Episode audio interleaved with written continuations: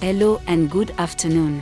This is a quick summary of Nigeria news headlines on News Scroll at midday. Visit app.newscroll.info and you can leave your opinions, ask questions, and share your knowledge with the growing community. I am Lola, and today is September 3, 2022. Here are the top Nigeria news headlines, filtered from multiple sources.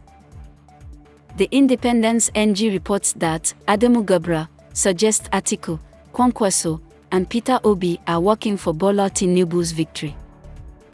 2. David Umahi makes a U-turn remark on his comments about Peter Obi. Report by Blueprint NG.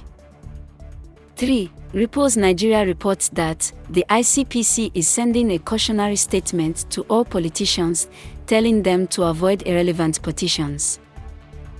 4. The federal government has set up a 15 man ministerial committee to prepare for Nigeria's 62nd Independence Day. Report by the Way Nigeria. 5. Vice President Osinbajo meets with Kamala Harris in the White House. Report by Olori Supagal. This rounds up the headlines at midday today from News Scroll.